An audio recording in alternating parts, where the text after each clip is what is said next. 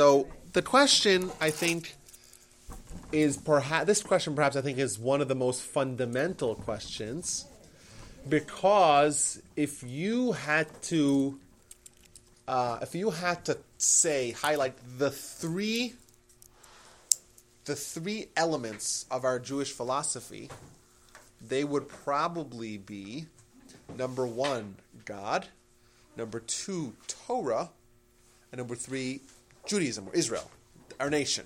Those are really anything will fit into one of those three categories.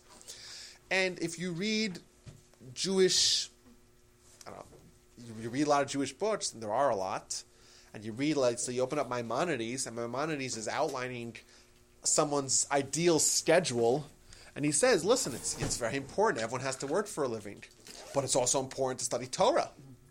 And he says, "What's the breakdown? Like, what what should be the Torah to work uh, breakdown?" He says, "Well, you work for three hours a day, three hours a day." And he studied Torah for nine hours a day. He says that's he says that's for, for an average person, not not like a scholar or someone dedicated. That that's just the regular dude. And as we know, studying Torah, this or this uh, this perspective, uh, has been prevalent in Jewish life. Jews were always literate. Jews Jews were always dedicated towards study, towards education. Maimonides even writes says the, the, the most important thing that you have to do when selecting a, a, a place to live, it's about the Jewish education for your children. And if there's no Jewish school, you can't live there, says Maimonides. You can't live there. It's a law, Jewish law. Because the second you, dis, you, you disassociate the Jew from Jewish learning, the, the Jewish continuity is in jeopardy. So, so studying Torah, Jewish learning is paramount in, in, in our worldview. And my question that I wanted to ask, and maybe to discuss, is why is Torah study so important? Why is there such a premium? What are the benefits of studying Torah? That's the question. Why do we study Torah? Why is there such a great emphasis on Torah study? And I found many, many, many, many answers. And the reason why there's so many answers is because Torah, uh, Torah study benefits someone in, in a multitude of different arenas.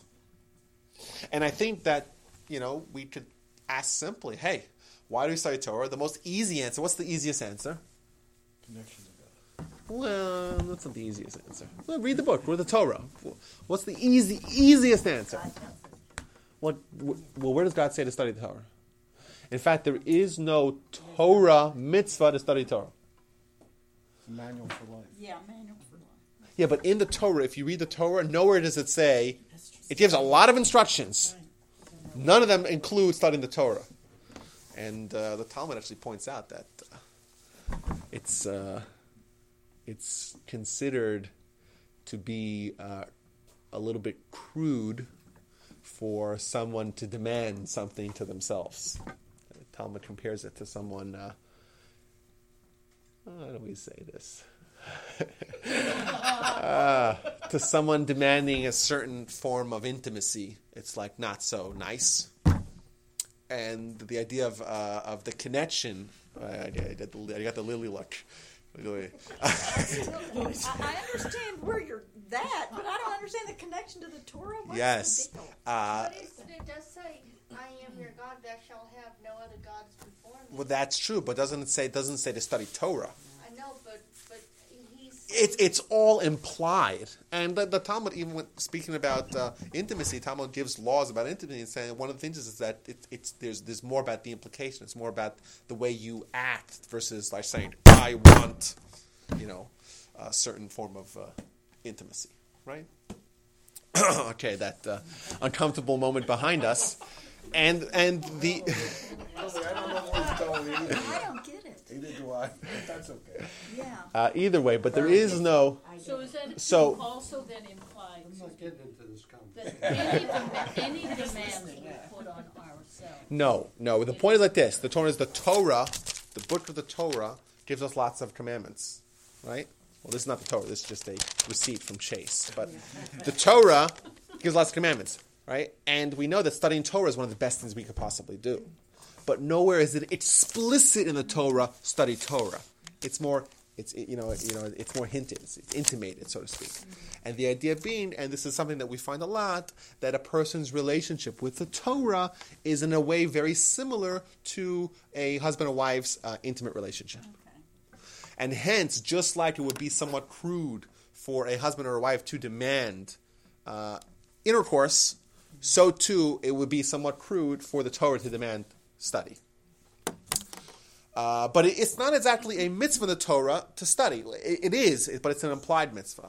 Uh, but I think that the simplest reason why we study Torah is because the Torah tells us, like you said, our instructions, instructions for living. And if you want to know how to live, you want to, you got to read the instruction manual. Like you, the first thing when you open up your new gadget, it says, "Don't use it before you read the instructions." Danger! You could hurt yourself. Loss of limb and death can result if you use this toaster. only- that is only for women, not for men. What? What'd you say? That is only for women, not for men. So, They don't, they don't read instructions, no. yeah, but you open up a toaster and the toaster says, don't use it because you could die if you use it without reading the instructions. That's what it, says, right? They're trying to cover their, cover their, uh, uh, cover their uh, behinds from litigation. But, and, you know, we're thrown into the world and we have instructions. And you got to read, if you don't read the instruction manual, how could you live? That's the simplest answer. Now, we are also told in the Torah that there are some mitzvahs, some sections of the Torah, some portions of the Torah that are not relevant at all. That will not impact our behavior in any which way. In fact, there are three mitzvahs in the Torah out of 613 that the Talmud says these mitzvahs are scenarios that have never happened and will never happen. These three mitzvahs are number one, the wayward and rebellious child. I was just going to say, yeah. The way uh, in Deuteronomy, I think it's chapter 25, it says that if a child eats a certain amount of meat and drinks a certain amount of wine at a very specific age, etc., etc., a laundry list of requirements, they get executed. That's what it says. And the Talmud said, yeah, you gave me the look, right? It's it's a big discussion, but either way, it never happened. Never happened, never will happen. The wayward child. Uh, another one is a uh, another one is when someone gets leprosy on their home, their home gets splotches, and they have to dismantle the house. Another law that never happened, never will happen. And the third law is the law of an entire Jewish city that doesn't have a single mezuzah in it, and the entire city has adopted idolatry. Once thing, once again, a scenario that never happened and never will happen. So let me ask y'all a question. If the Torah is an instructions for living, and the Torah is to prepare us for every scenario in the world, why would the Torah tell us the law with regards to scenarios that will never happen and have never happened? If the Torah was just instructions for living, whenever you're in any situation, this is what you do. This is the Torah's instructions for life. It's very practical. On the other hand, we see laws that we're told from the onset are very impractical. They actually, in fact, they have never happened. And we know there are mitzvahs in the Torah. The, the, the, out of the 613 mitzvahs in the entire Torah, only like 150 of them are relevant for us today. Because the majority of them are related to Israel, agricultural laws in Israel, laws of purity and impurity, laws of sacrifices, laws of the temple, things that are not relevant to us. There's mitzvahs that are specific for Kohanes, for kings, for Levies, for women and men. Right? There's mitzvahs that only women do, mitzvahs only men do. Right? But there are mitzvahs that are not relevant to anyone. So what's the benefit of it? There's There got to be some lessons in there somewhere, even if Uh. it's not Is that because maybe relevant today, maybe us because it, today. it, it fu- discussion comes in there because of that? discussion. Yeah, we're going to discuss something that, that might not happen, but it's there for teaching purposes.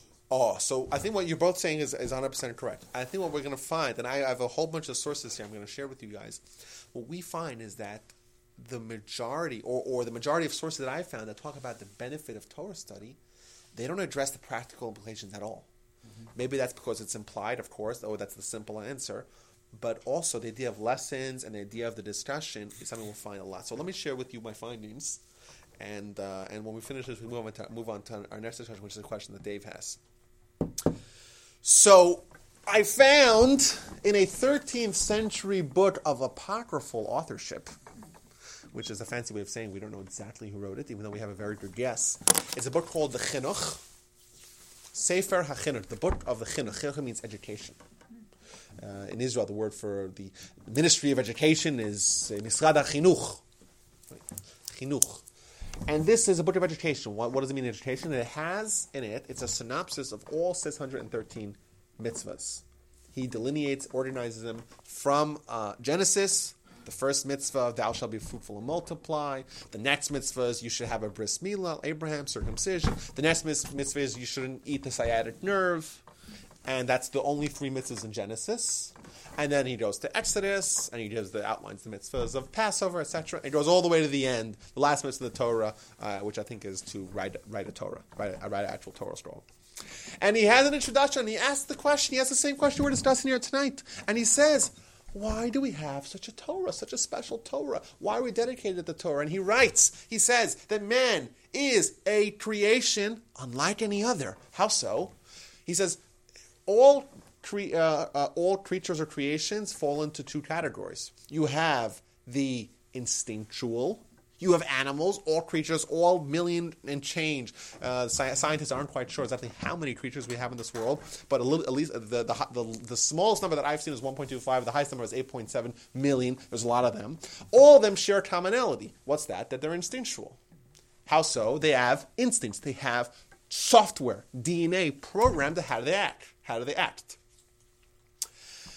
And that is built into their physical. They're very physical because they don't have any other way to overcome that. You cannot teach a dog to do. Well, uh, let's keep dogs out of this. You know, some people have some pets, but uh, animals don't act in a way different than the way they're programmed to act. Uh, well, they can't reason for example. Or they, they, they, they, don't have the faculties of of, uh, of of making decisions. Like they can't go on hunger strikes. That's my that's the example. Can an animal go on a hunger strike? Huh? Can't. Can't because eh, it has an instinct to survival. Survival means to have food, and if you don't have food, you don't survive. That's an instinct, and only a human can do that. Now, on the other hand, we, on the flip side, we see angels. Angels don't have any instinct. In fact, they're just in, in, eh, intellect they have absolutely no instinct. So it's just it's, they, they're just championed by uh, uh, they're, they're, they're controlled by intellect alone. And humans, says the Chinuch in his introduction, they're a mix. They're a blend. They're a mix of half instinct, half intellect. Now, how does that work? They have, on one hand, the instinct of survival, but they have the ability to do things which are counterintuitive to survival. Right? It's like I always I always say, like. Uh, you know, if we take a class trip to uh, the Golden Gate Bridge, which is the most popular place in the world for suicide, and we see someone climbing over the side, and uh, we try to convince them against it, and yeah, there's actually a movement to make like a netting. They're putting a netting, so like, yeah. Well, either way, so if we were to see a human uh, making a very uh, poor choice and uh, trying to jump to a conclusion. Nice, nice. Wink, wink. Uh, jumping to a conclusion off the bridge, and before he jumps, we take a rock. This is, by the way, just this is just a um, experiment, just for us. We take a rock and we say, "Hey, you!" And the guy is dangling off, and we throw the rock at him. What's he to do? He's to duck. Wait a minute. Why is he to duck? Because he has built-in instinct of survival. But wait a minute. He's about to jump off the roof off the bridge. So where's this instinct? Well, the instinct is being overcome by some decision, decision make of, of uh, superseding his instinct. That's a demonstration of man being a mix. You're a mix of, of, of intellect and and instinct. And the goal, the goal of humanity is to try to find clarity and to try to uh, be governed by your intelligence. Be governed by your intelligence and not be instinctual, not be just totally. Uh, if you were to follow your instinct, you guys wouldn't come to the Musar class because the Musar is about overcoming your instinct. It's about having the willpower and the decision making and the wherewithal to say, I have an instinct to be lazy, but I'm not going to do it. I have an instinct to, to, to be angry, but I'm not going to do it. I have an instinct to be impatient, but I'm not going to overcome that. Right? That is what the Torah demands of us. That's what the Torah wants. Now, the problem is, how are you going to do that? How are you going to take your instinct and have your intelligence override it? Instinct is in the driver's seat. Instinct is built in. Instinct is from day one. Your intelligence is, comes much later. Says the chinuch. The answer is the Torah. The Torah is the greatest pencil sharpener for the brain out there. If you study Torah, you'll realize that as you study, you can go deeper and deeper. There's always layers and layers because it's it's the, it's the will of God. It's the it's a peek into God's brain. And God, by definition, is uh, boundless, is limitless. By Torah, you saying Tanakh? I'm saying Torah. I'm saying Torah. When I say Torah, I mean Torah is is, is it's a di- it's documents, and there's a very talking superficial. about Mishnah- mean, I'm talking about everything. Torah, the Mishnah as well, of You're course. not Talmud. about the Torah. You're talking about Torah. Well, Torah, yeah, Torah, yeah. I, I look at them as two sides of one coin.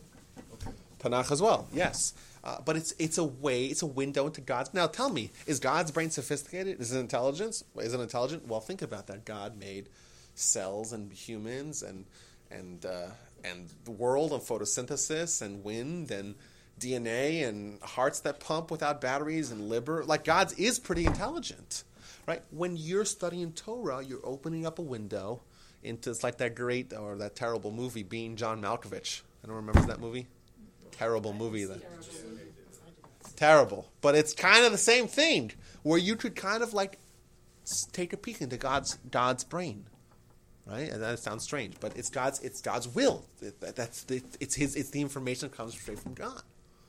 So, in essence, what you're doing is you're sharpening your intelligence. And the deeper you delve in, the more you have to uh, stress, the more you have to toil to try and understand what the Torah is saying. As the deeper you go, the more your brain and your intelligence gets finer and sharper. Like, I have a theory.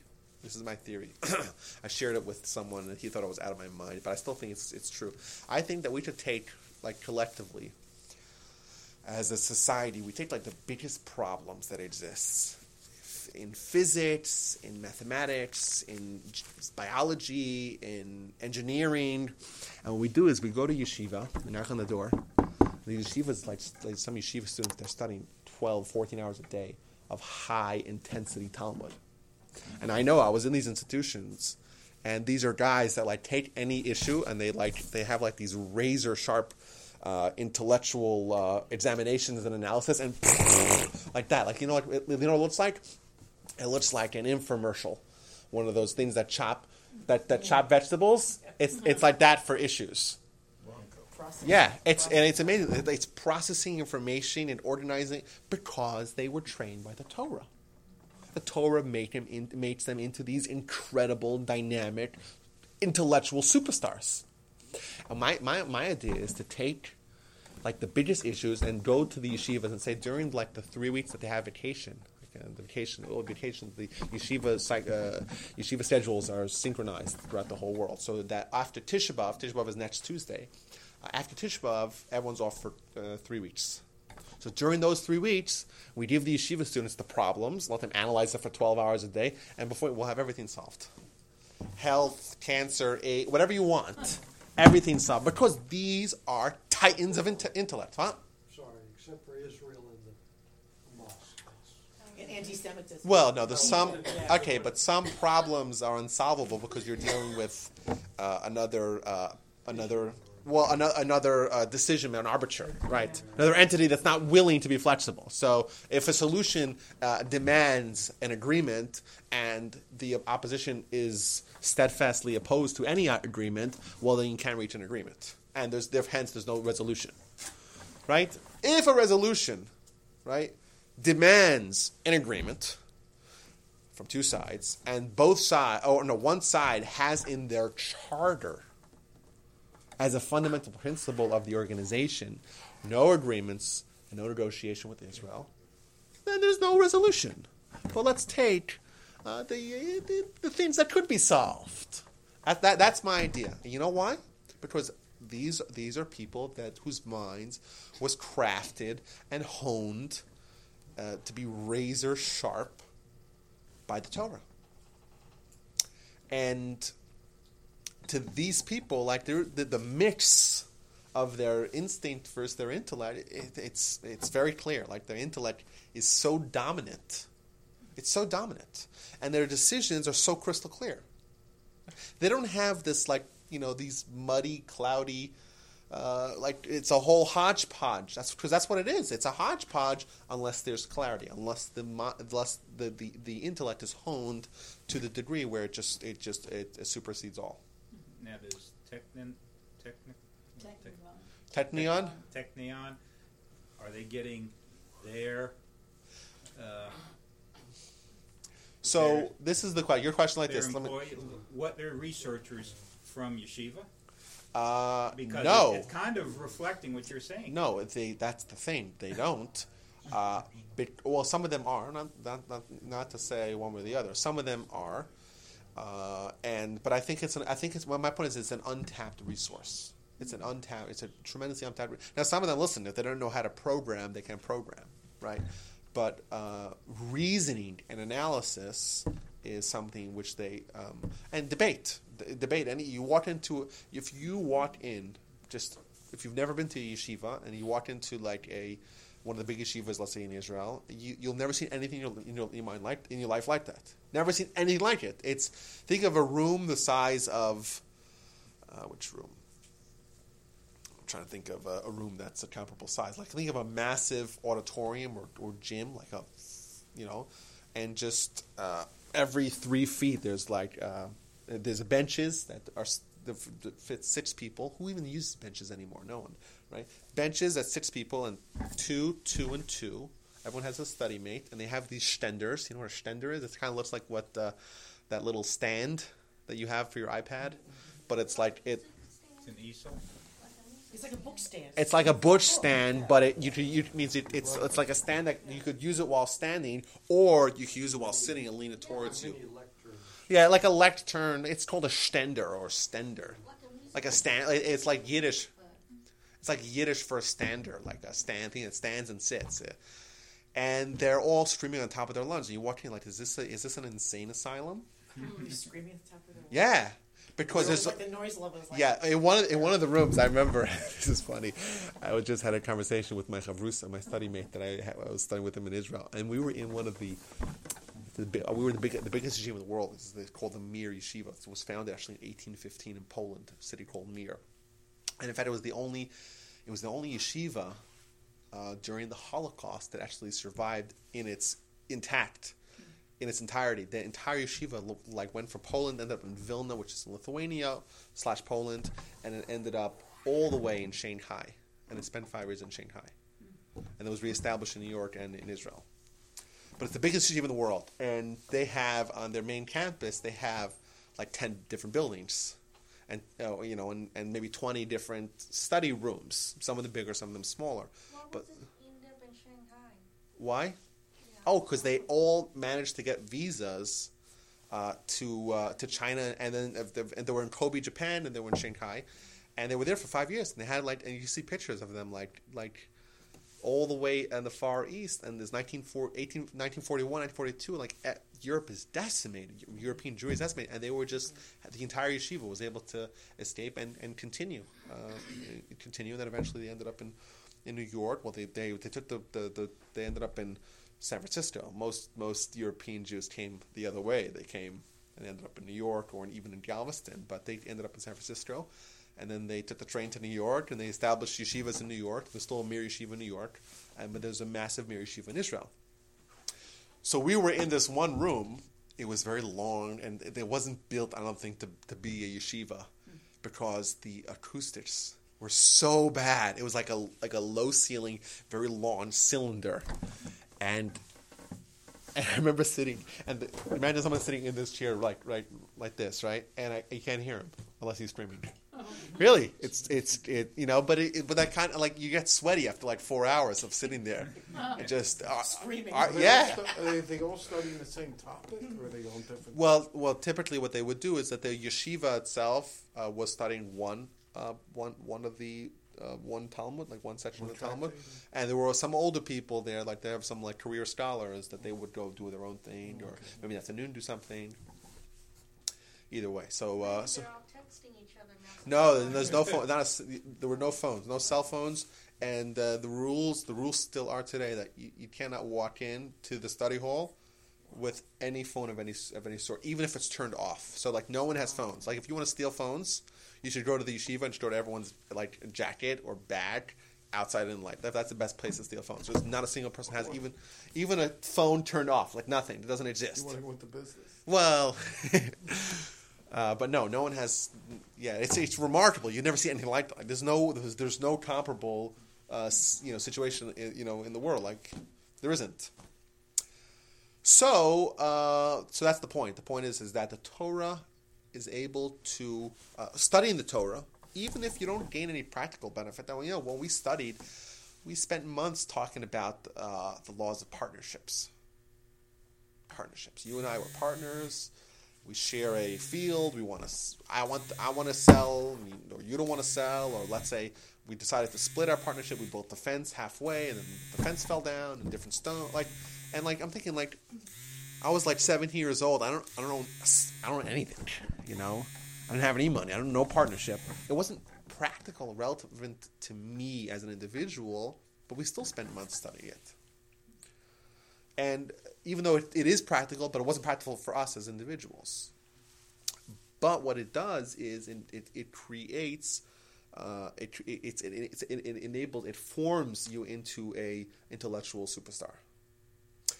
And that enables you to have um, a life where you're governed or by your by your by your intellect. So that's uh, another reason that that uh, that we that I found. Next thing. This is somewhat in a similar vein, but it's a more specific uh, area. We are told, not that we need to be told, we are, but we are told in the Talmud that we all have something called a Yetzer Hara or Yetzer Ra, which is loosely translated as the evil or the bad inclination. But if you actually look in the Midrash, this is just a secret. I don't want this to leave the room.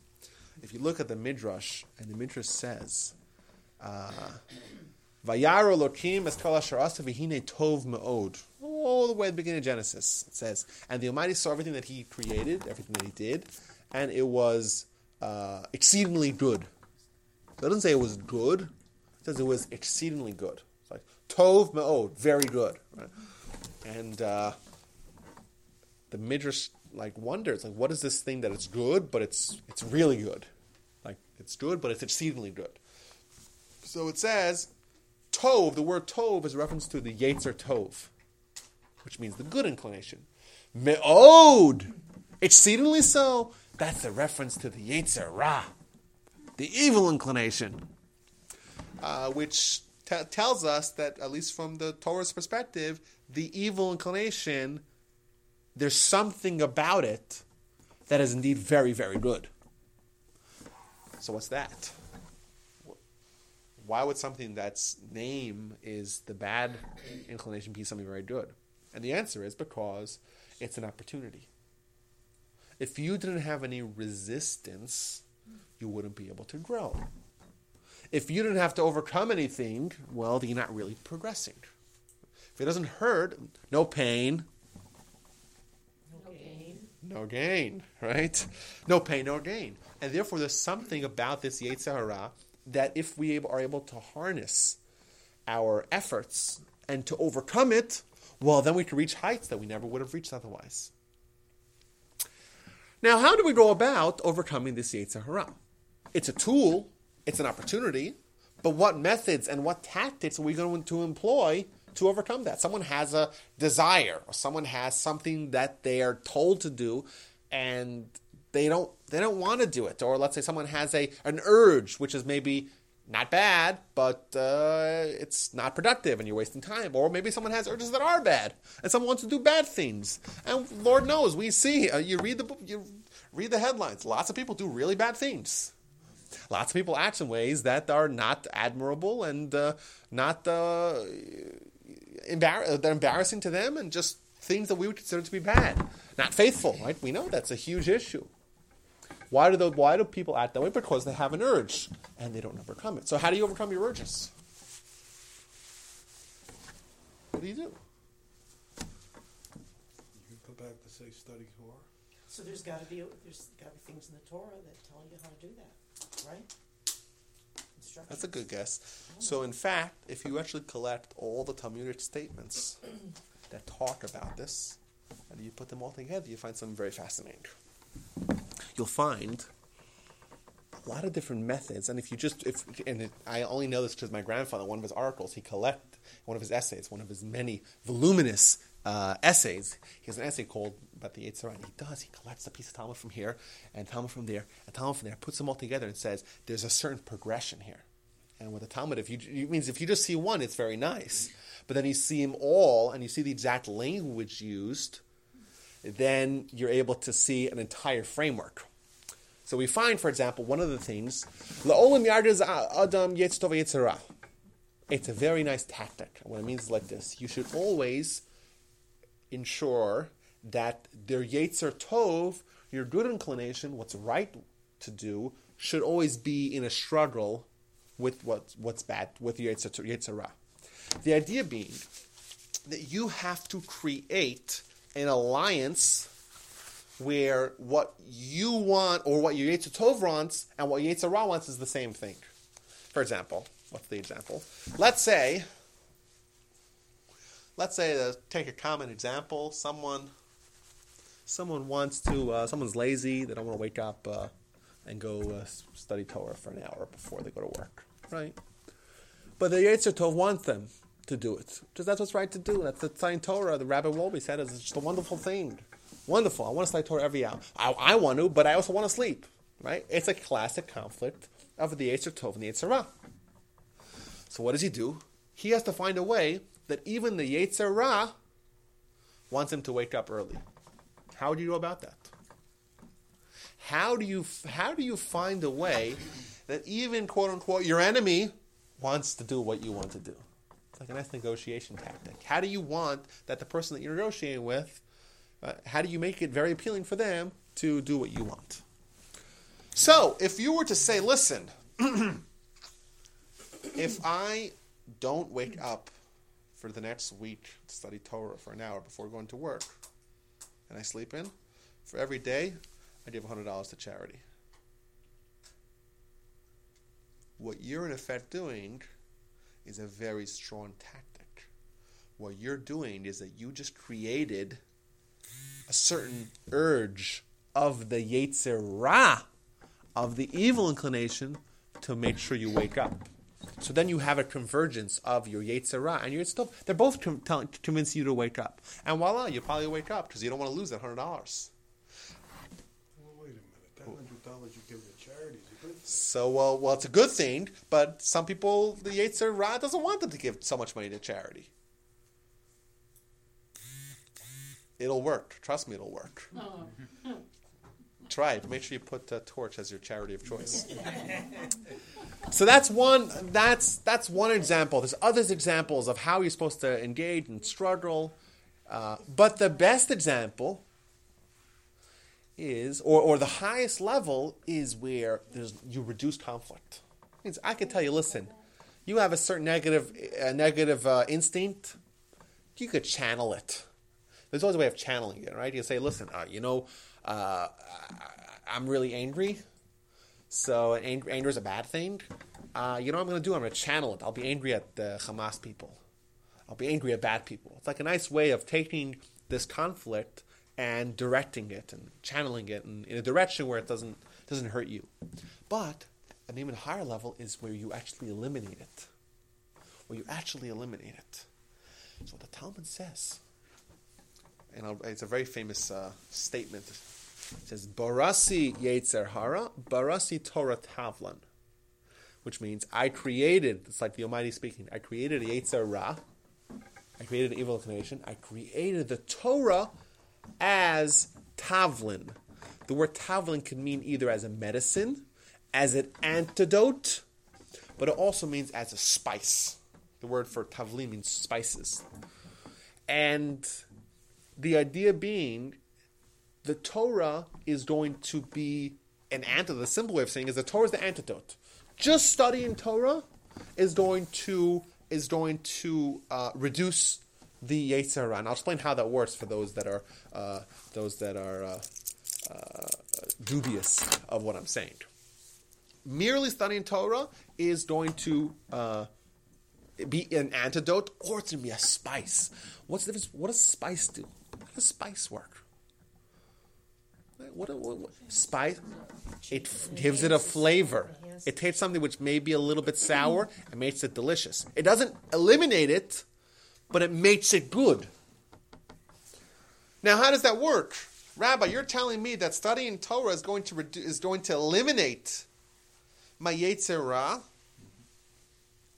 my evil inclination. So I, I want to point out uh, that this is one potential uh, way of seeing it, but Maimonides, in the uh, part of the laws, uh, the uh, sexual laws that he talks about, at the end, all the way at the end, he gives a little advice.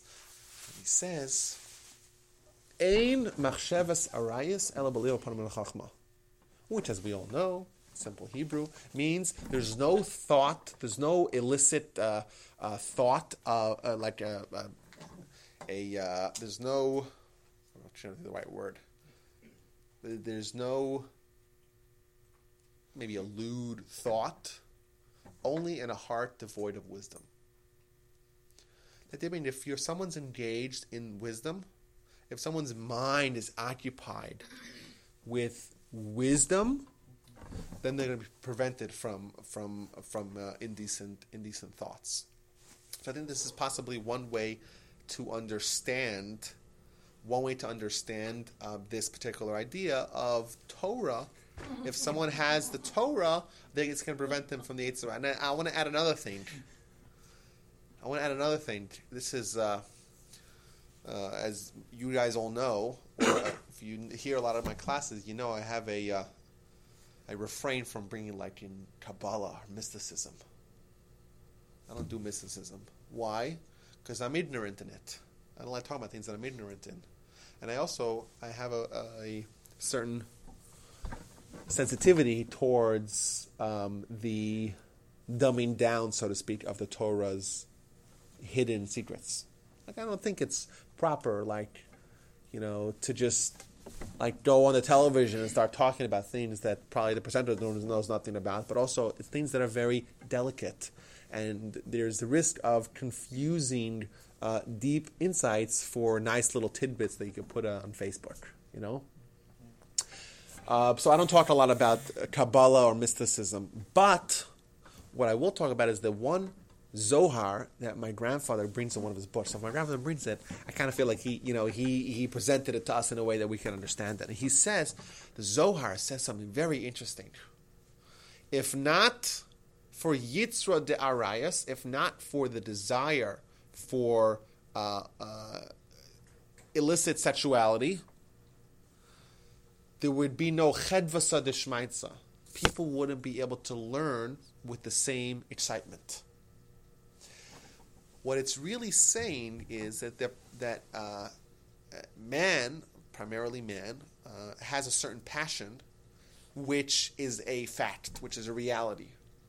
It could be manifested in multiple ways there's a certain excitement. If you walk, like if you walk into walk into this yeshiva, you'll see that people are, are arguing with such passion. Where's this passion from? Like who has this kind of passion for learning? Well, it's it's really the same. It's the same thing as sexual passion. It's the same thing, says the Zohar. It's the same exact thing, but it's channeled towards Torah. It's channeled towards Torah. And if you didn't if you didn't have this particular drive, well, then you wouldn't have that same capacity for wonderful passionate Torah study. So I think that that the, like the, what it's and I, I, think that this is kind of a continuation we brought that from Maimonides that studying Torah and when we're talking about studying Torah, we're talking about delving in seriously is going to prevent man from uh, from sin. Uh, and this idea we find elsewhere. We find it in the Pirkei Avot in the chapters of the fathers. It says Yafet Torah im derech eretz. I'm sorry, I'm speaking so much in Hebrew. Anyone here speaks any Hebrew? A little bit? Bit. Little. Bissell? That's Yiddish. I I could I could teach it. Anyone here speaks Yiddish? Like well? Uh, oh, Bill. So I could probably I could probably give a class in Yiddish and you won't even laugh at my mistakes. He might. huh? He might. He might laugh. Okay, well, so I'll just still stick to English. Uh, you know, it's kind of hard to master one language, right? My uh, grandfather spoke uh, like eight languages fluently and wrote in all the languages. Pretty impressive. Uh, his his father was like in fourteen languages, even though my grandfather was way smarter than his dad. So it says in the chapters of the fathers, Yafet Torah and Derech Eretz. uh, It's really nice. It's a really nice marriage of Torah with hard work, with with with having a profession. Because toiling in both of them will make one forget from sin. This is this is not quite the same idea, but it's a little bit of a variant. Uh, uh, beforehand, we were talking about um, channeling it. It's like the spice. It's the same thing directed elsewhere. Here, we're talking about forgetting. We want people to. Boredom is always a segue to sin. Boredom is a segue to sin. When someone is busy, they have a lot of things going. They have their professional life. They also have their spiritual life. They, they, they have a packed schedule. There's no time. You forget about sin. Forget about sin. Okay, is that it? So what do we have so far? We have the reason to study Torah, because otherwise you don't know the instructions. The Torah is is, the, is God's instructions for living. If you don't have that, you don't know the you don't know the instructions. Well, what about things that don't have instructions or, or that aren't relevant to us? Well, then there is bene- benefits to you. Like there's lessons that we can be learned, like uh, like you mentioned. Uh, we talked about it sharpening our mind. It's a pencil sharpener for for our for our brain. We also talked about it being something which prevents us from sinning, either because it uh, either because it spices it up. It's like what the Zohar says. It's able to we're able to direct our passion towards Torah. Uh, or it's because uh, we're too busy, and when you're busy, you're not bored, well, then you're not going to sin. I found other things, shockingly, huh? And I don't think I think this is an incomplete list. So, what else is there? I uh, found what did I find? A statement by our sages. Once again, this is as if it's God speaking, and it says, "Halavai osi azavu v'sarasi shamaro." If only that this is not this is God talking about the times where uh, the Jewish people uh, were were were going away from Judaism, and God says, if only the Jewish people abandoned God, but retained the Torah. Because the the the the light of the Torah is going to bring them back to Judaism. The idea being is that Torah is more of a magnet to Judaism than God is. We think of God as the center of everything, right? And but relating to God is not quite as good as going through the Torah. The Torah is more powerful to bring uh, people back to God than God Himself. That's, that, that's what it's saying. And this is what uh, Dave mentioned uh, at the beginning that Torah connects man to God. And in fact, Torah connects man to God more than God does. Now, how does that work? How does that work? So we have um, my uh, uh, my uh, esteemed brother, Rabbi Wolbe Senior. He uh, is very fond of quoting this. I'm sure you guys have heard it by a thousand times, but then you hear it from me, so maybe it'll be a little different. You guys tell me. He loves quoting this that we say in the Haggadah. We say that uh, uh, if if only the Almighty brought us back to Mount Sinai, but didn't give us the Torah, that would be enough. Well, what's the benefit of going to going to Mount Sinai? It's like going to the, the, the movie theater but not watching the movie. Like, oh, if only we went to the movie but we didn't actually see the movie. Like you missed the the feature presentation. And I don't know how exactly he says it, but uh, the way I heard it, I think this might be a little different, is that there's a certain relationship that the Jewish people developed with God uh, when they were they left Egypt and they had these miracles and they developed a certain faith and a certain reliance on God, a certain dependence on God, a certain relationship with Him, and that was uh, that reached its climax at, at Mount Sinai. Like they they they shedded themselves of the uh, of the of the enemy. The enemy was vanquished in front of them. They started getting food raining down from heaven. Like really not really nice way to live. Like God's really taking care of them. They realized that uh, it's a certain dedication of their lives toward to God. You know, it, wow! And now we're together. We're united here. We're we're, we're encamped uh, next to this mountain. And I'll get to you in a second, Dave. And and that and that, that's really a goal unto itself. And the Torah is uh, a thermos that's able to maintain to retain that heat. The Torah is the way um, the originator of this thought is that the Torah is like a like a thermos. You know, a thermos keeps water hot, but like what, maybe for an hour, two hours, five hours, a week. You know, imagine you're able to create a thermos that keeps the heat for thousands of years. Can you imagine how much more technology you would need for that? That's what the Torah is. The Torah is a thermos that's going to maintain the heat since the time of Mount Sinai. And if you're able to get yourself into that thermos, you're able to delve yourself into Torah study, you're going to be able to just feel that same heat that the Jewish people felt in Mount Sinai. Same thing. Because the Torah is that powerful thermos that's going to maintain the heat. Dave, you had a question. Yeah, I'm going to go back to one of the points you made. Yes. You had said that uh, if you have anger issues or you have um, certain things that, uh, Yetzer Hara brings out, Yes. that you should go read Torah. Uh huh. Well, you know, in practicality, Uh-huh. if you get mad at somebody or you get you start acting out, whatever it is, you're generally not going to pick up the Torah to to, um, to stop that action. Mm-hmm. So, in your opinion, is there anything, any other way to cure Yeah, I don't that think you know. You're saying like this. Uh, you're saying is the Torah a um, uh, is the Torah a uh, what's the what are those medical things called? Those uh, first aid kit. Right. Torah's not a first aid kit. That's your point. I agree with that. I think you know sometimes uh, if if you're already injured, you might have a hard time. Uh, but I think if you look at it more of a long term ver- uh, uh, vision, like we, we know with everything, change is never going to be instantaneous. It's not. But what will cause the change is the Torah. That's what the Torah is going to be the engine, the tool that's going to drive that change. So yes, it might not be a uh, it might not be a first aid kit, and there there might need to be first aid kits. Uh, uh, maybe the Torah in some capacity can be a first aid kit, but there maybe there's other there's other suggestions. But oftentimes, sometimes you might be at a point where it's too late. I agree. And is that In a fit of rage, you don't just give someone a book. is that maybe why the Musar movement became popular because that's a way of I curing? just thinking about that. Some of your Musar is problems. one way to deal with those. That's think that's why. Your yeah, well, you said the Musar movement became popular. It didn't really become popular on a national scale. It became popular in yeshivas.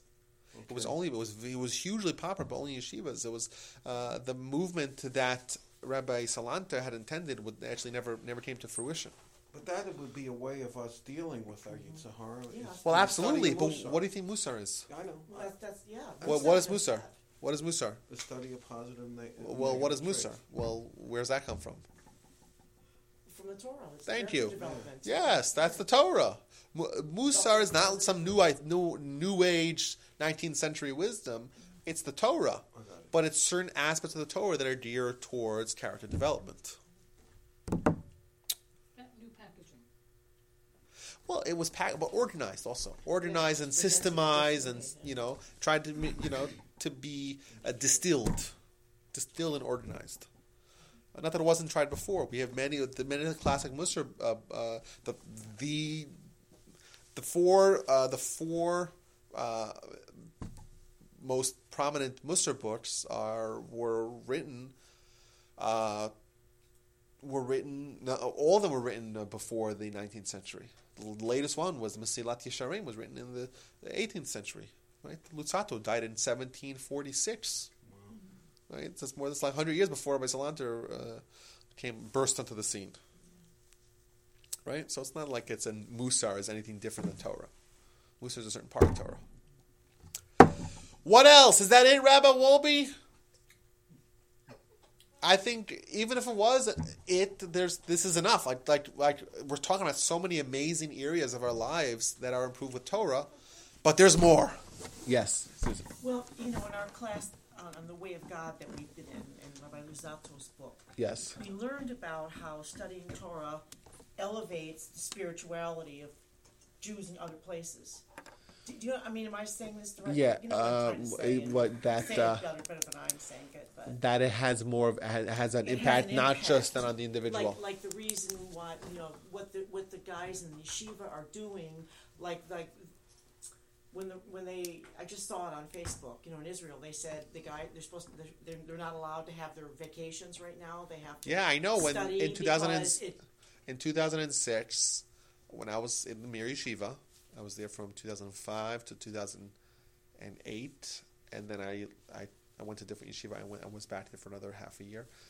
But uh, during 2006, in the summer, there was the Lebanon War. Remember the Katyusha rockets, and we didn't have vacation. And this uh, we we had pretty rigorous schedules, and the vacation was kind of set in stone. But we said, how could how could you guys go away from the Torah? And you had go on vacation and go swimming like when Jewish people are under attack. So not only did we not have vacation, what we actually had was an initiative, and the Rosh Yeshiva, uh, which means the head of the yeshiva, he uh, organized an initiative. He says we're all going to dedicate our time towards writing Torah, uh, Torah insights, Torah wisdom. And he said, I want everyone in yeshiva, and obviously not everyone participated, but I want every everyone in yeshiva to write, give me ten or fifteen pages of, of Torah insights and I wrote as well. I, you know, I wrote. I have a very an amazing, amazing piece of scholarship, if I may say so myself, um, I, on, on Torah. And I remember one. He says, "I want everyone to give it to me." And I walked in, and he has stats like this. Can you imagine stats of of, of insights? And m- most of them are really high quality. From like I said, really, really intelligent because their brain was sharpened, sharpened, sharpened, sharpened by the Torah.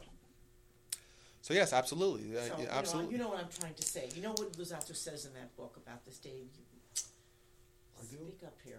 You know, I mean, I'm not expressing myself, so you need to do it for me. Well, you're Because, saying- you know, that it- it it- uplifts the whole it community. elevates, you know, a, you know, a Jew praying over here or studying Torah over here is going to elevate. Yeah, the the Jew over idea, here. the, the overlap not of the in, connected. the interconnectivity, Right, directly. interconnectivity of. Uh, I'll tell you what the what there's a very nice uh, uh, Jerusalemite Talmud. Uh, when, the Talmud. When I typically say Talmud, I usually mean the Babylonian Talmud, which was written in. Where was the Babylonian Talmud written? When we were in exile. In Babylon. Hence, it's called the Babylonian Talmud. And where was the Jerusalem Talmud written? Israel.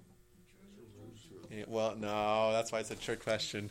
That's written in Tiberias, because as we know from historically, sorry, uh, as we know, after the destruction of the first temple and all the revolts the Jewish people had, they made Jerusalem into a city for Jupiter and Zeus, and that's uh, one of the reasons why they had all those uh, the revolts afterwards. It was the first city that was Judenrein, There was no Jews living there and they wrote the uh, the, the Jerusalem Talmud uh, in about the year 320 of the Common Era, and they wrote it in Tiberias. But some of they still call it the Jerusalem Talmud. I love saying no one ever knows that.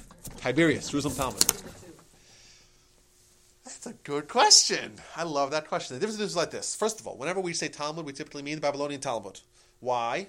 Because that's the Talmud that, that supersedes the Jerusalem Talmud, even though it came 100 years, 180 years afterwards. And typically, in Jewish texts, the earlier text is going to have supersedence over the later texts. Now, why do we go with the later text, the Babylonian Talmud, versus the earlier texts of the Jerusalem Talmud, Jerusalem Talmud, uh, especially when you take into account that they're both called Talmud because the word Talmud has a specific meaning. And they both fulfill a very specific function, which is the elucidation, elaboration of the Mishnah. The Mishnah being laws, the Talmud being the explanation of it, the sources of it, the exceptions of it, right? The the practical, uh, right? It's taking the laws and fleshing them out. You might have five lines of Mishnah and five pages of Talmud to explain the, the you know.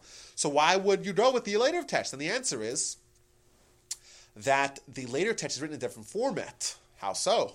It's written in a different format because if you look, if you open up a book of Babylonian Talmud, and I highly, highly, highly advise get they have um, tremendous English translations to get yourself any book of Talmud. The the, the, the best translation of the Talmud is was just finished in 1990 Uh, oh, no, not 1990. Like 2005 or something like that. They finished it, and it's called the ArtScroll Talmud. By far the best translation of it. 73 volumes. Open up any one of them, start any page, and start reading it because they have it on the bottom. Explain it very well, and you'll see that if you, it, it's think of it as figuratively you taking your ear and sticking it into one of those Mir Yeshivas buildings. And just, like you open up, like there's debates and more debates and more proofs and more proofs and more right. And like that's it's like as if you stick your ear in there. And like whoa, it's like it's it's it's a lively dialogue of arguments. I'll prove it to you from here. No, I'll counterproof. I'll prove it back. I'll bring you a source. What I mean that doesn't make sense from that reason. How could that? How is that compatible with that? Whoa, it's like you know you know that's the way it's written. And oftentimes we'll take a, an opinion and we'll analyze it and we'll analyze it for a page, a page and a half. And in the end, we'll say, no, no, this opinion is wrong because we disproved it. But we still wrote it. So the idea being the Babylonian Talmud is going to bring you not only the opinions that we end up with in the end, but also to bring us the process. It's also going to teach us how we got there.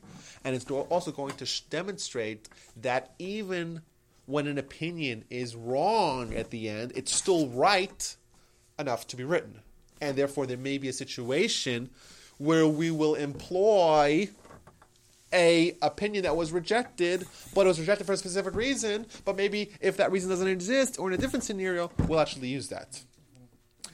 Uh, and uh, that's why the Talmud is a tremendous, tremendous piece of scholarship. It was collaboration of thousands of, of rabbis that were very, very, very, very intelligent over 60 years, and they finally finished it. It's an incredible, incredible book. And in the end, there's one majority decision on every topic, isn't there? Basically. Oh, there's there's books and books and books written about how the Talmud actually uh, comes out to what the opinion is. So, for example, you might have uh, Beis Shammai, Beis Hillel, school of Shammai, school of Hillel. Everyone- Everyone's heard that. Everyone's heard of Hillel and Shammai. We always go with Hillel, always. Um, not not always. Actually, there's 18 exceptions, but uh, but there, there's there's rules and rules and rules. No, I can't. But there's there's rules and rules of of how we actually go about. Uh, um, it's by far the most sophisticated book of law, books of law in uh, in, in the history of mankind, and it's it's it's, it's or very organized but very uh, very big. So that's why. So that's the difference between the two. As opposed to the Jerusalem Talmud, it doesn't. It, it's much more stiff. It's much more just laws and. Uh, and therefore, uh, therefore, it's not the. It wasn't. It wasn't done. At, it wasn't done with the same scope as the as the Babylonian Talmud. And that was written when? Babylonian Talmud, five hundred, the year five hundred. In Babylon, three twenty. These are all estimates, but they're within ten years, probably. You know, one way or the other. Uh, when was it? It was actually finished. Yeah. this uh, you made, three hours of work and nine hours. Yes, that's from my Maimonides. Maimonides says, yeah. He says, yeah, no, no, this is this is not for scholars. He says, no, no, no, no, no, no, not for scholars. No, no, regular dudes. Three three hours, that should be enough. I guess he foresaw the internet, right? Three hours should be enough. Come on, between me and you, we all know most people don't actually work three hours. You know, from uh, most people, not, not, not- a lot of people. You know, they come, they come to the office, they kick around, they go on Facebook, this and that. They go to get a coffee. If you actually take minute by minute of actual work, I don't know if it's more than three hours a day. Not me. That- That's what he says. Yeah. So what's the question? What's the question? What's the question? Question is that practical? Uh, I think it could be practical. I'm saying it's remember it's Maimonides talking in the uh, 12th century. Maimonides lived his years are as we all know 1135 to 1204. So he lived a long time ago, and his his uh, you know Maimonides' literary accomplishments. If you were to take one percent of them, you take all of Maimonides' literary accomplishments and just take one percent of it, it's by far more than like most of us could even anticipate thinking of in twenty lifetimes. Like Maimonides was just an he's he's the man of the millennium, There's, uh, bar none. You know what it says on Maimonides' grave? You know what it says? What would it say on Maimonides' grave? You are the one. Huh? No. are the one. No, I bet it's something very humble. Think. Did he write it? That should be. He didn't write it. was to He say did he was a physician or something because he was a doctor. He was everything. He, he he's That's he wa- he is the original uh, um, Renaissance man. Like he he was a an incredible philosopher. He's books of philosophy studied today in non-Jewish circles, right? Uh, he was a physician. He wrote books on, on physics. We have the Maimonides prayer for physicians. Uh, but he was, you know, was a, a halachist. He was everything, and he wrote so much. You know, the thirteen principles of faith. That's Maimonides, right? There's the Maimonides' introduction to uh, to the chapter of of the of, of uh, chapter of, uh, of the fathers. Maimonides' introduction to the Talmud. Maimonides' introduction to the book of Maimonides. All fourteen books of Maimonides. All uh, commentary on the entire Mishnah. Um, uh, the uh, uh, the guide to the perplexed. What was I saying? What is What's on his gravestone? grave? What's on his gravestone? And just just to give like an insight of like what did people think about him. Now, not to say he wasn't without controversy. In fact, the Book of Maimonides was actually burned during his lifetime. A lot of people were not happy with him, and in fact, the Rabbeinu Yonah, right, who was a contemporary, even lived a little bit later, uh, he he uh, was one. Uh, he originally had begun uh, uh, as an opponent, as a fierce opponent of the Rambam, and then and he didn't actually burn the book, the books of the Rambam, but there was a book burning uh, of Maimonides' books uh, by some Jews. Very tragic, and uh, years later, that very same location, the Gentiles took a bunch of Talmuds and burned them in the same location.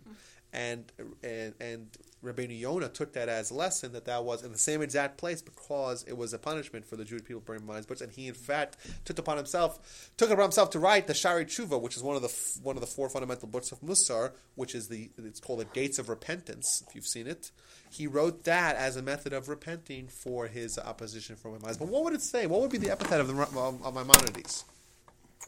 So on one side it says we could still go see this. It's in uh, it's in uh, it's in Tiberias in Israel.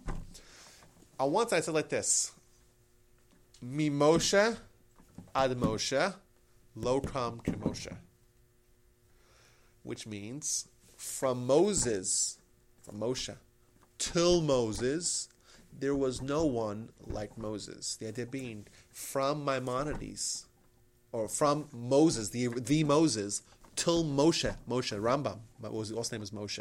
There was nobody like Maimonides. I mean, it, what what, what what what the great what the grave is saying that there was no leader the Jewish people had from the times of Moses, which is an incredible statement if you take into account that it's two thousand years earlier. Uh, but and that that may not. No one's trying to say that Maimonides was greater than all those people, but it means the scope of his leadership and his impact uh, vis-a-vis his generation was incredible. So he was the one. But my real question is, so who do we owe that transcription uh, to? That's a good question. And the, but let me tell you what says on the other side. Now that makes it even more interesting. The other side it says, "Hamuvchar hamin ha'enoshi." Hamuvchar hamin ha'enoshi. What does that mean? Muvchar means the choicest. Hamin of the species. Ha'enoshi of man. He's the best of man. That's what it says. Hamuvchar hamin ha'enoshi. And someone once asked, um, my great uncle was a big Rosh Yeshiva in America. His name was Rabbi Yaakov Kamenetsky. In fact, he was my namesake. So my first name is Yaakov. Uh, I was named after my great uncle, who was a wonderful uh, scholar and Rosh Yeshiva in uh, first in Europe and then the United States. And someone said to him, Why would they write that on Maimonides' grave? Nowhere in the Torah, nowhere in the Talmud, no, like the, these these these three words, Hamuvchar, Hamin, Ha'enoshi, the choicest of the species of man, is something that you don't find anywhere else in the Torah, in the Talmud, in the Midrash, anywhere. Why would they choose choose that to, to say to write about him? So he said very interestingly, we know that Maimonides was a very controversial figure in his time people burned his books. They said he was a heretic. Now, what's the word for heretic in Hebrew? It's called min. Min, min means has dual meanings. The word min has dual meanings. It can either mean a species, a kind, or it can mean a, a heretic. So he theorized that someone took, someone went to Maimonides' grave and wrote Hamin, the heretic, and then someone else came and wrote Hamuvchar Hamin Ha'enoshi, the choicest of the species of man. So yes, we don't know who wrote it, but either way, it gives you some of, an, uh, uh, of, of, of a window into who we're talking about. My grandfather said that if the Gentiles had someone like uh, like Maimonides, they had access to him, they would immediately make him into a god, in a, in a similar way to uh, JC. Immediately, because like they would just they would just they would be, be too shell shocked. Okay, I actually have one more nice thing I wanted to add, and we never got to Dave's question or my other point. My question is important as yours. Oh, come on, Dave. Your question is very important. Humble, You're humble. Okay. just like Barry. So the last thing I wanted to say about the Torah is that I think the Torah is a a way. We said it's a way to peek into God's mind. It's also a way to experience spiritual pleasure. Man is here to have pleasure. Everyone agrees. No one denies that. The only thing that we, uh, the only disagreement that we have is in what arena would we like to have our pleasure in. The Torah gives us many, many, many, many, many limitations on pleasure. Foods we can't eat, people we can't sleep with, things we can't do on Shabbos, all these limitations on pleasure. All of them are in the most simple levels of pleasure. All of them. The Torah does not inhibit us from the higher levels of pleasure. And the idea being is that the Torah wants us to not lose sight, to not settle for the simplest pleasures in life. The Torah wants us to shoot for the skies with, with regards to pleasure. Wants to accomplish, and how do you do that? How do you do that? How do you have soulful pleasures in a phys- with a physical body? The Torah. We are told, we're told by the Midrash, Maimonides brings it down as well. Ve'ahavta Hashem elkecha, you shall love Hashem your God. How do you love Hashem? Your heart. Well, that's how much you have to love Hashem with all your hearts, with all your, uh, with all your soul, with all your resources. But how do you how do you go about doing? it? So he says, if you study Torah. Now, how do you study Torah? You think about what the Torah is. You think. You dwell deeper. You have a tremendous insight, and then you have pleasure. Maimonides gives us a four-step process to having, and he said this is the greatest level of pleasure you could possibly experience on, on, on earth. If someone studies Torah, now not when we say study Torah, it doesn't mean just superficially. It means actually delving in and dedicating sweating 12 hours over some very seemingly uh, confounding piece of Torah, and you gain an insight, that's a spiritual pleasure. And that spiritual pleasure is unmatched and unrivaled of any physical pleasures. And that's a way, and that's a way to love God because that's a way to actually experience God. The problem with loving God is actually experiencing God. You can't see God. You can't talk to. You could talk, but you can't really have a dialogue with God. H- how do you have some sort of interface with God? That's the biggest problem with loving God. Where's the interface? You can't love something that you cannot come in contact with. You can't have any interface with. The answer is the Torah, because the Torah is God's mind. But you can read Torah, you can read it like it's Moby Dick, right? You can just read it. Well, then you're not really getting it. You have to delve in deep. You have to study. You have to sweat. You have to get an insight, and suddenly, ah, you got it. And that moment, that aha moment, is is a spiritual pleasure. And I want to, uh, I want to just mention that I know people that have experienced this. I know people that have experienced this, and they testify that it is a, a pleasure unmatched and unrivaled by anything physical. So, One more question. one more question. Yes. When you say that the Torah is uh, something to sharpen the human brain, right? Oh yeah. So you can conceivably come up with solutions to problems that have not been solved. Uh, potentially, yes. Well, you. I'm saying not to say that the that the Torah is the only thing that could sharpen a brain. I think that playing chess and I don't know. There are other ways to sharpen the brain, but it's probably the best way. Uh, yes, and I think that when a brain, the, the sharper the brain gets, the more likely it is to, the more potent it is. Yes, absolutely. So has the Torah solved the uh, the question about the chicken and the egg? The chicken and the egg. Which came You know, what came first, the chicken or the egg? Well, but it's simple. Uh, The question's simple. I don't know, that the question presupposes that God doesn't exist, right? Because it's saying that a chicken only comes from an egg and an egg only comes from a chicken. That's that's the presupposition. But once you establish that God exists, well, God can make a chicken or an egg.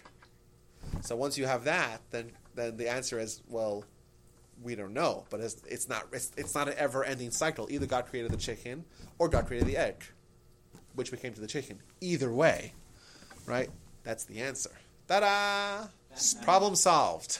so that's that. And this, I think, I think what I wanted to do here, uh, I want to talk about other things as well, but we didn't. We, we guess we didn't. Uh, we don't have enough time. But what I wanted to do is to just, you know, this is something that we're told. Maimonides says he really wants us to study uh, just the simple people, the basic people like the peasants. They should be studying nine hours a day, and uh, you know that just to understand that statement, what he's really telling us is that there's a lot more to Torah than than, uh, than, than you know that meets the eye, and superficially trying to skim the surface, you're not going to really get the full picture.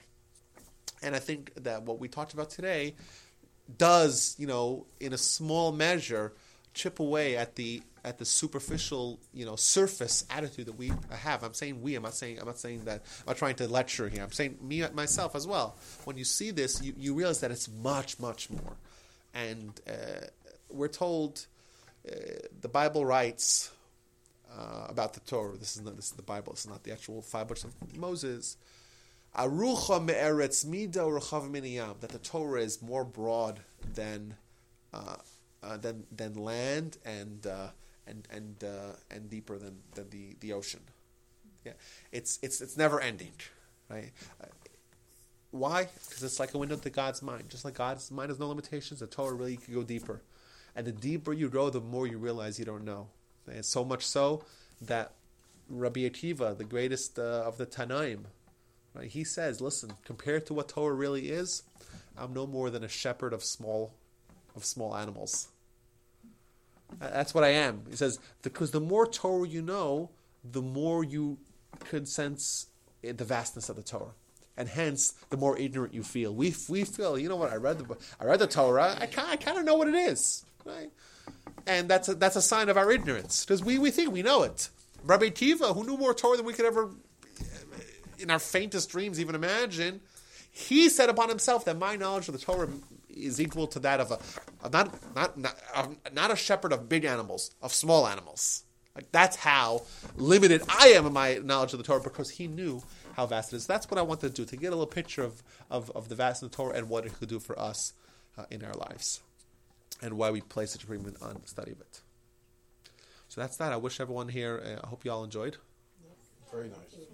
and I hope that uh, you know it presents Torah in a, in a, different light, and uh, hope that we can do something about it and study Torah and try to gain gain more insight and wisdom. And everyone have a wonderful Shabbos. Thank you, same to you. That's it for a month, right? That's it. We're off to August. Yep. You know, it's like in